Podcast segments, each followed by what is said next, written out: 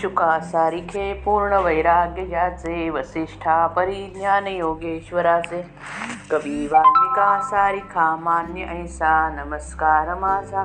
सद्गुरु रामदासा जय जय रघुवीर समर्थ। दशक बारावा समास पाचवा आत्मनिवेदन।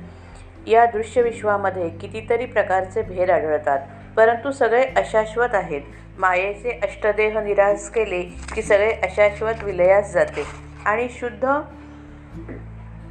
ब्रह्म तेवढे शिल्लक उरते. त्या ब्रह्म त्या परब्रह्माचा अनुभव येण्यास आत्मनिवेदन जरूर आहे. त्याचे तीन प्रकार आहेत. पहिला मी व माझे सगळे भगवंताचे आहे अशा भावनेने जगात वागणे हे जड आत्मनिवेदन होय.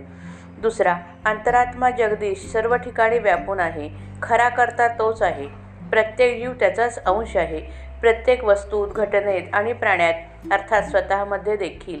अंतरात्म्याच्या अस्तित्वाची सत्तेची जाणीव जागी ठेवून वागणे हे चंचल आत्मनिवेदन होय. तिसरा मायानिर्मित चंचल सगळे स्वप्नाकार असून ते दिसत असले तरी खऱ्या अर्थाने नाही अर्थात मी देखील नाही अशा रीतीने मी नाहीसा होऊन निराकार व निश्चल ब्रह्माशी तदाकार होणे यास निश्चळ आत्मनिवेदन म्हणतात. साधकाने जड आत्मनिवेदनापासून आरंभ करून अखेर निश्चल आत्मनिवेदनापर्यंत मध्ये स्वतःला विलीन व्हावयाचे असते.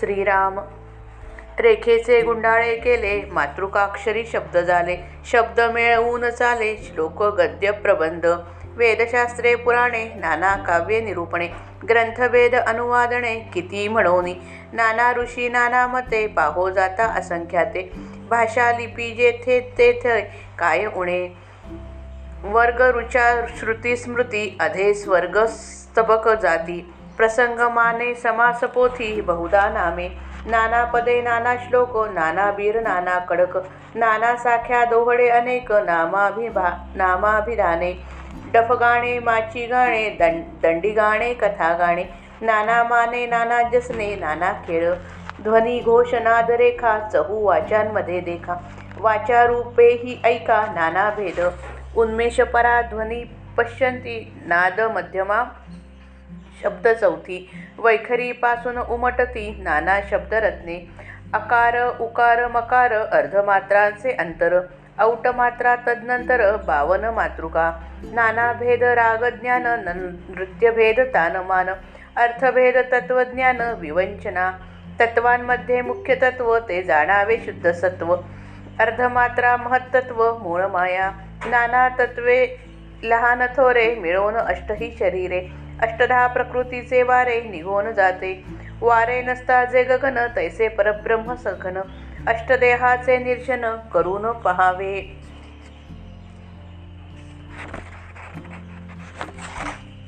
ब्रह्मांड पिंड उभार पिंड ब्रह्मांड संहार.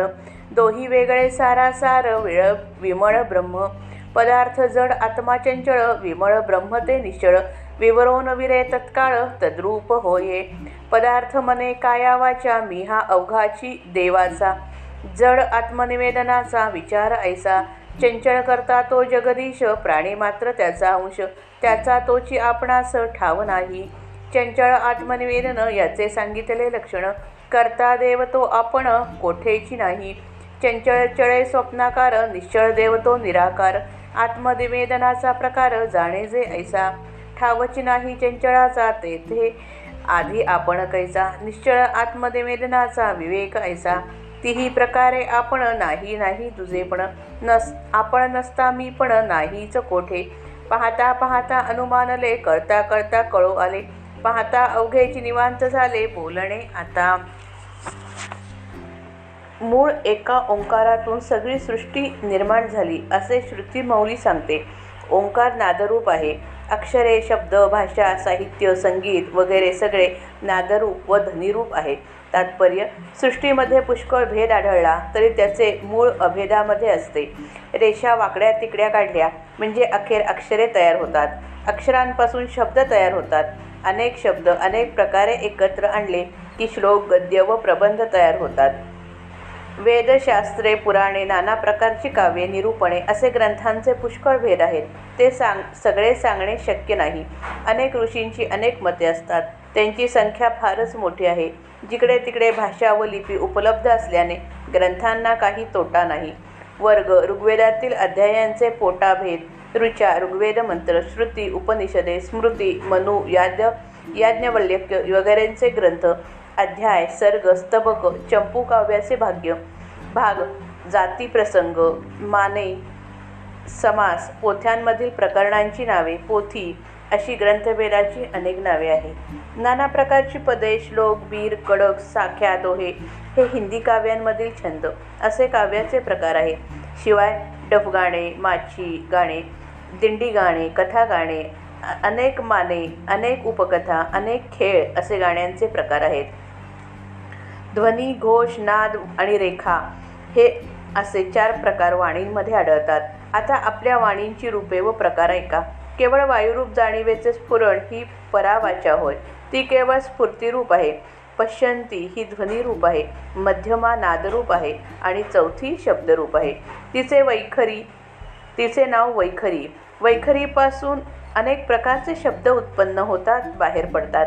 आकार उकार व मकार या तीन मात्रा आणि ओंकारावरील चंद्र व बिंदू ही अर्धमात्रा मिळून साडेतीन मात्रा होतात. या ओंकारामधूनच सोळा स्वर छत्तीस व्यंजने मिळून एकंदर बावन्न अक्षरे निर्माण होतात. अनेक प्रकारच्या रागरागिण्यांमधील असणाऱ्या भेदाचे ज्ञान अनेक प्रकारच्या नृत्यांमधील फरकांचे ज्ञान अनेक ताल आणि आना आणि ताना यांचे ज्ञान शब्दांचे अनेक प्रकारचे अर्थ निरनिराळ्या तत्त्वज्ञानाचा विचार विमर्श या सगळ्या गोष्टी शब्दांच्या मदतीनेच चालतात. शुद्ध सत्व हे स हे सर्व तत्वांमध्ये मुख्य तत्व आहे. त्यालाच अर्धमात्रा महत्त्व किंवा मूळमाया असे म्हणतात. निरनिराळ्या प्रकारची लहान मोठी तत्वे कमी अधिक प्रमाणात मिसळून पिंड ब्रह्मांडाचे आठही देह बनतात. पाच भूते आणि तीन गुण मिळून अष्टधा प्रकृती बनते. तिच्यामध्ये जाणीवरूप वायू असतो. तो चंचळ असल्याने नाहीसा होतो. वारा नसताना जसे आकाश केवळपणाने राहते त्याचप्रमाणे आठ देहांचे निरसन झाल्यावर केवळ दाट परब्रह्म तेवढे उरते त्याचा अनुभव घ्यावा. पिंड ब्रह्मांडाची उभारणी कशी होते व संहारणी कशी होते याचा सूक्ष्म विचार करावा. उभारणी आणि संहारणी या दोन्हीहून वेगळे असे सर्वांचे सार असणारे परब्रह्म शुद्ध निर्मळ ब्रह्म अनुभवास आणावे. दृश्य पदार्थ पंचभूतात्मक असल्याने जड असतात. त्यांच्या अंतर्यामी सत्तारूपाने असणारा अंतरात्मा चंचळ असतो. या दोन्हीच्या पलीकडे राहणारे विमल ब्रह्म मात्र निश्चळ असते. या तीन पातळींचा वारंवार विवेक केला असता जड व चंचळ त्वरित विरून जातात. आणि विचार करणारा निश्चळ परब्रह्माशी तात्काळ तद्रूप होतो. जड चंचळ आणि निश्चळ या तीन पातळीमध्ये तदाकार होण्यास काय रीत वापरावी लागते याचे वर्णन करतात. आत्मनिवेदन हे तिचे नाव आहे. मी आणि माझे सगळे माझे म्हणजे माझे पदार्थ अथवा वस्तू माझे मन माझी काया आणि माझी वाचा अर्थात मी आणि माझा सारा प्रपंच हा देवाच्या मालकीचा आहे. ही भावना ठेवून जगणे यास जड आत्मनिवेदन असे म्हणतात. या दृश्य विश्वाला चालवणारा अंतरात्मा चंचल आहे. सर्व जीव त्याचे अंश आहेत. अंतरात्म्याची सत्ता सर्व ठिकाणी चालते. त्यामुळे आपल्या मीपणाला जागाच नाही. म्हणून जे जे काही घडते त्याचा करता अंतरात्मा आहे. देव करता आहे. आपले करते पण मुळीच खरे नाही. अशी धारणा असणे हे चंचळ आत्मनिवेदन होय. जे चंचळ आहे ते स्वप्नवत आहे. नाशवंत आहे पण निश्चळ परमात्मा तो तर निराकार आहे. त्याच्याशी तदाकार होणे हा निश्चळ आत्मनिवेदनाचा प्रकार होय. चंचळ मुळातच जेथे मिथ्या आहे तेथे मीपणाने वावरणारा चंचळ जीव असणे शक्य नाही. म्हणून मी माझे नाही चंचळ नाही फक्त केवळ निश्चळ परब्रह्म आहे असा अनुभव घेणे हे निश्चळ आत्मनिवेदन समजावे. आत्मनिवेदनाच्या या तिन्ही प्रकारात आपल्या मा मीपणास स्थान नाही. आत्मस्वरूपाहून वेगळेपणास स्थान नाही. आपण वेगळेपणाने उरत नसल्याने मी पण कोठेही आढळत नाही. मीपणाचा लोप करणे हेच तिन्ही प्रकारच्या आत्मनिवेदनाचे मर्म आहे. परब्रह्म स्वरूप शोधता शोधता प्रथम कल्पनेच्या कक्षेत जरासे आले त्यावर सूक्ष्म विवेक करता करता विचाराने त्याचे स्वरूप निश्चितपणे आकलन झाले परंतु त्यानंतर साक्षात अनुभव आला. तेव्हा मनाची धडपड निमाली. एकदम सगळे शांत झाले आणि बोलणे थंड पडले. श्रीराम जय राम जय जय राम.